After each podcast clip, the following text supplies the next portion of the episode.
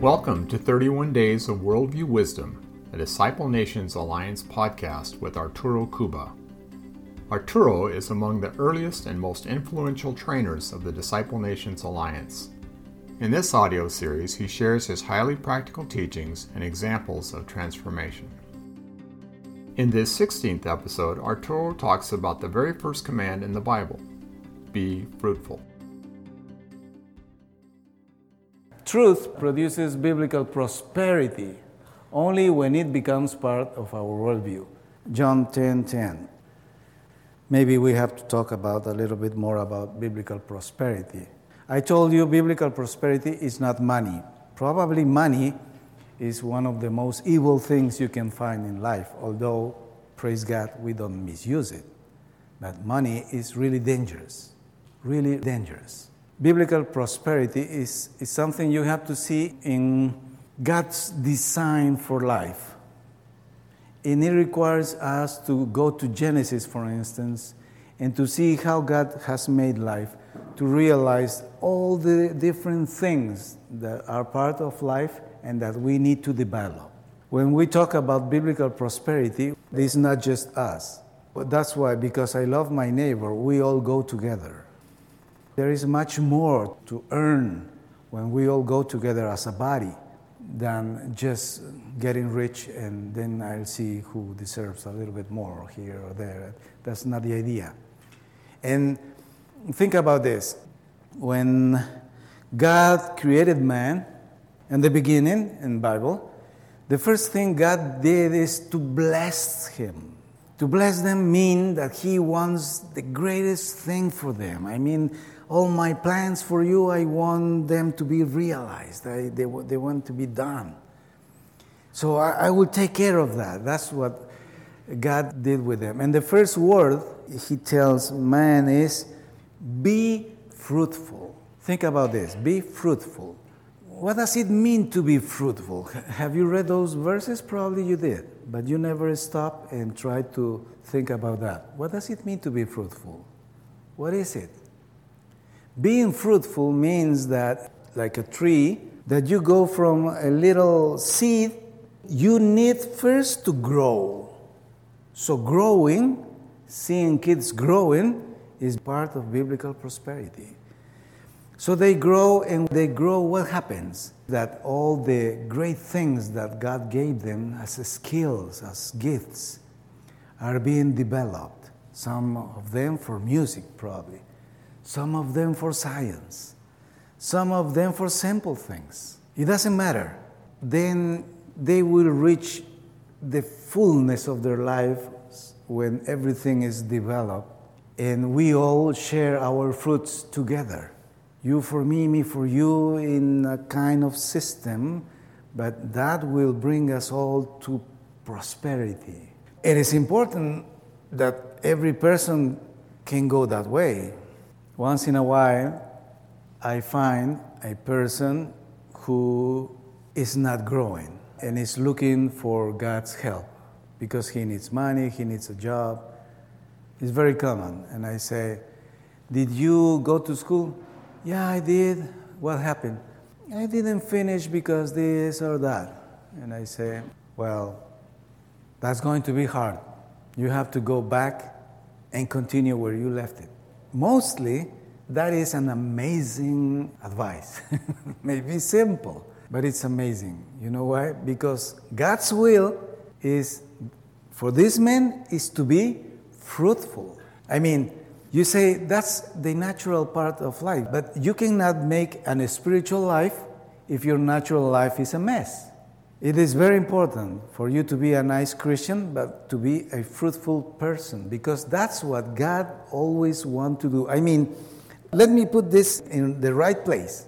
I mean, the whole of your life is this that you get to be fruitful. You can do many things, but if you are not fruitful, you didn't make it, honestly. You have to be fruitful. God created man. Have you ever done a toy. I remember when I was a kid, I made a toy by myself. It, this, this was a kind of submarine. It was wonderful. It was my masterpiece. I used to take it everywhere to say, Did you see this? I, I think about God being so delighted by his own creation. And he made man. I guess all the angels were around him when he was breaking the, the plastic thing and taking man out. Think about you are constructing a plane, small plane.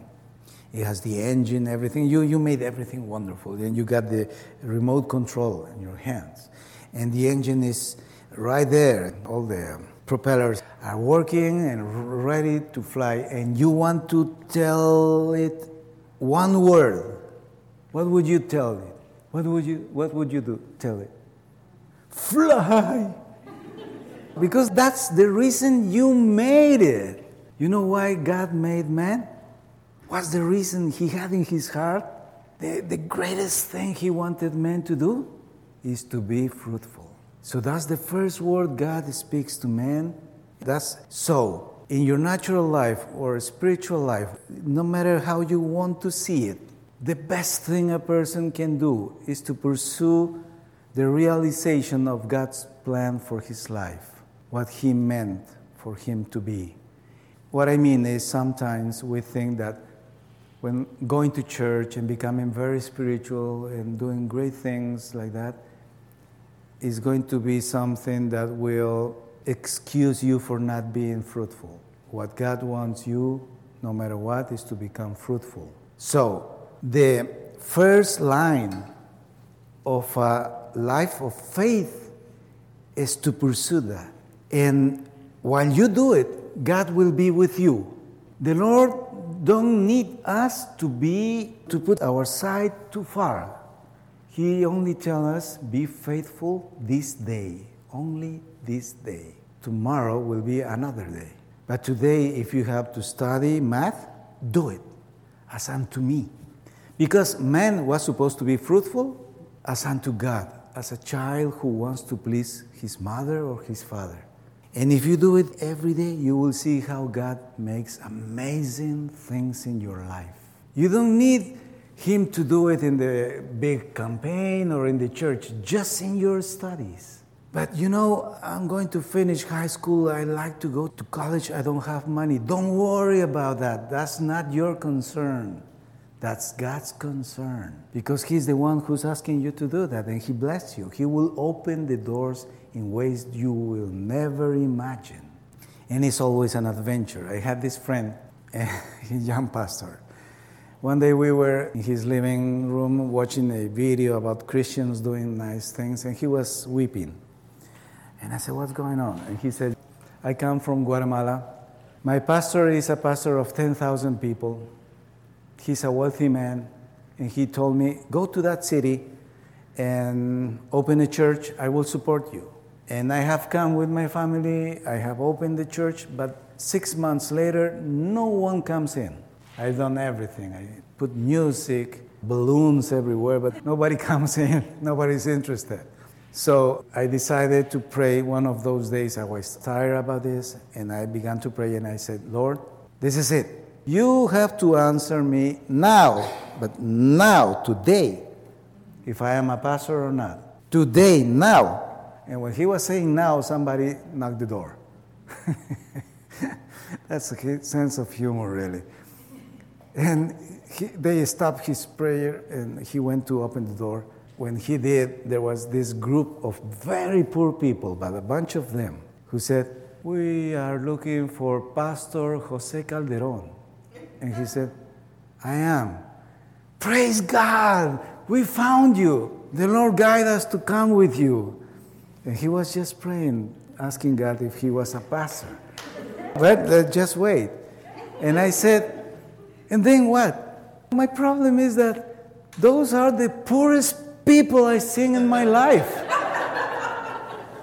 and I don't know what to do with them. I'm not prepared to do that. And I said, Yeah, you're right, you're not prepared. But at least what I think is that you are not going to live from them, they are going to live from you. So don't ask them money and nothing like that. But what can I do? I don't know. He was a poor man too. And I said, Well, I don't know. At least give them an example of something. Help them to get something else in life. And I asked him, For instance, you, you finished high school? He said, Yes, I did. Something else? No, that's it. And, in Guatemala, that was enough at that time. Uh, would you like to have a higher studies? Oh, yeah, I, I wish I had. What would you like to do? I like to study computers. And why don't you go and do it? But I am a pastor. Yeah, but you have brains, right? Some people think that the spiritual life, to devote your life to the spiritual things, mean you have to abandon God's main purpose for your life. And that's a big mistake. And I told him, I can help you. In this organization, we can give you uh, half time of, of a job if you go to a small university that was there. They teach computers. Came some days later and said, If you help me, I'll do it. Okay, let's do it. He went, he got registered and all that. He began to work in my office. And then he came one day and he was sitting there in, in front of me. He said, This is my first day of uh, college or university. And how was it? Well, the first thing is I'm the oldest one in the, in the room. Everybody's young. Well, that's okay, no problem. Never late. Then the first teacher came in, and what happened? He used to be my friend at school. We sit together in the same age. And he saw me and said, What are you doing here? And I was really sad telling him that I got behind in life because I became a pastor. And there's something in Latin America that is very common in this sense. And I always tell people that if your pastor has not completed his education, if I were you, I wouldn't follow him. And this is a very honest advice.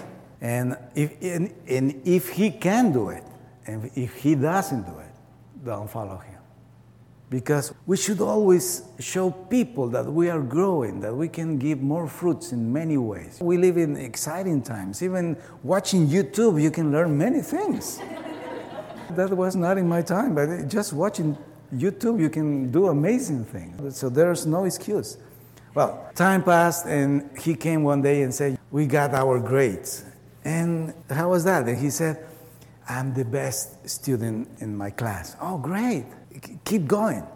Next thing he came and said, I'm the best student in the whole university. Said, wonderful, you see? And everybody loves him. When teachers come and talk against God, I just jump in in the conversation, and because I'm a grown up man, I just fight against that, you know, everybody likes it. And I say, Yeah, that's great. The next thing is that he comes and tells me, Every night I sit in my bed and I'm on the table, little table, making my homework because I don't have time during the day. And all of a sudden the door opened and I got scared. Then my two children came in and said, Dad, we have seen that you are going back to your studies and we have thought about why don't we compete each other and see who is the best student in the year. And she said, Yeah, okay, come join me. And they were doing that. And, and another day, uh, his wife was sleeping in the, in the bed. She just jumped up and said, I'm tired. I, I see you are going back to school. And my father never educated me. I had only the, the third year of uh, primary school. So I want to study too. So he too joined the group. Next thing, he came to me and told me, I'm a proud pastor. Why? because I knew there were many children who never went to school. And I took all of them and I put them in school. And I said, mm, if you were not going to school, would you have done that? But that's the first commandment be fruitful. Why do people just do everything except that? Your life won't work. Trust me, look for everyone who is in troubles. At least in my context, it works that way. Exactly. Then he says, one of those days, he went to preach at his church, and there was a meeting, and he was kind of scared what was going on. Someone came and said, Pastor, when you finish your preaching, please, we want to talk to you. And he thought there was a big issue. And he said, Well, I, I couldn't preach very well, so I finished soon. And I went there and said, Okay, what's the problem? And, and one of them stood up and said, Pastor, we have seen that you and your family are studying, and you are making all our children to go to school. And we all are illiterate people. But we want you to take the church and, and make a school here, and we all want to learn how to read and write at least, and if we can go further, we will go further. Think about this man who at the beginning didn't know if he was a pastor, and God was leading him. Become fruitful may be a long way to go, but it doesn't matter. Time doesn't matter. The process is very important. And the Lord opens doors, talk to hearts, gives you the strength and in some ways he brings the resources to the way. But trust me if you trust god in, in this process he will never let you down. But if you stop then what he can do? What service mean? We are servers. Do you understand the meaning of service? The lord jesus said in the kingdom of god the one who has authority is the one who serves his brother we don't understand that because we use our worldly paradigms. But serving someone is something very simple. It's helping them to reach their fullness in order to be fruitful. That's all. And that's what every parent do with their own children. The first assumption is my child comes with a plan from God. You have to start that. You have to see every child that God has a plan for you. This is a certainty. And it's plans of prosperity. And there are great news, but we need time and we need a process. But he cannot go there by himself. He needs someone to serve him to get there. So, what do parents do? They change diapers, but that's not the purpose to be a parent. Those are just little things that go along the way but in the end, what you are doing is try to guide them to develop their highest at certain moment. That's what you really want. I remember my son told me, Dad, I don't want to go to school. He was very little, he was suffering. And I said, Son, you have to go. God has great things for you, but I don't really know what it is, honestly, but I know it's that way. That's true. And he said, Okay, next time, Dad, I don't really want to go to school. Son, again. Okay. Next time he came and said, that I won't go to school. Then I took my belt and said, Okay, no problem. the thing is, who has the authority is the one who serves in the kingdom of God. It's not that you have the force, it means that God is supporting you in what you do. It means that. May, because the authority is his, that's not yours. What I do is anything that goes aside and not in the plan, I have to stop it. So I'm serving, I'm serving, I'm serving until he finishing the road, he gives fruits. Then I did my job. You see? That is to serve others.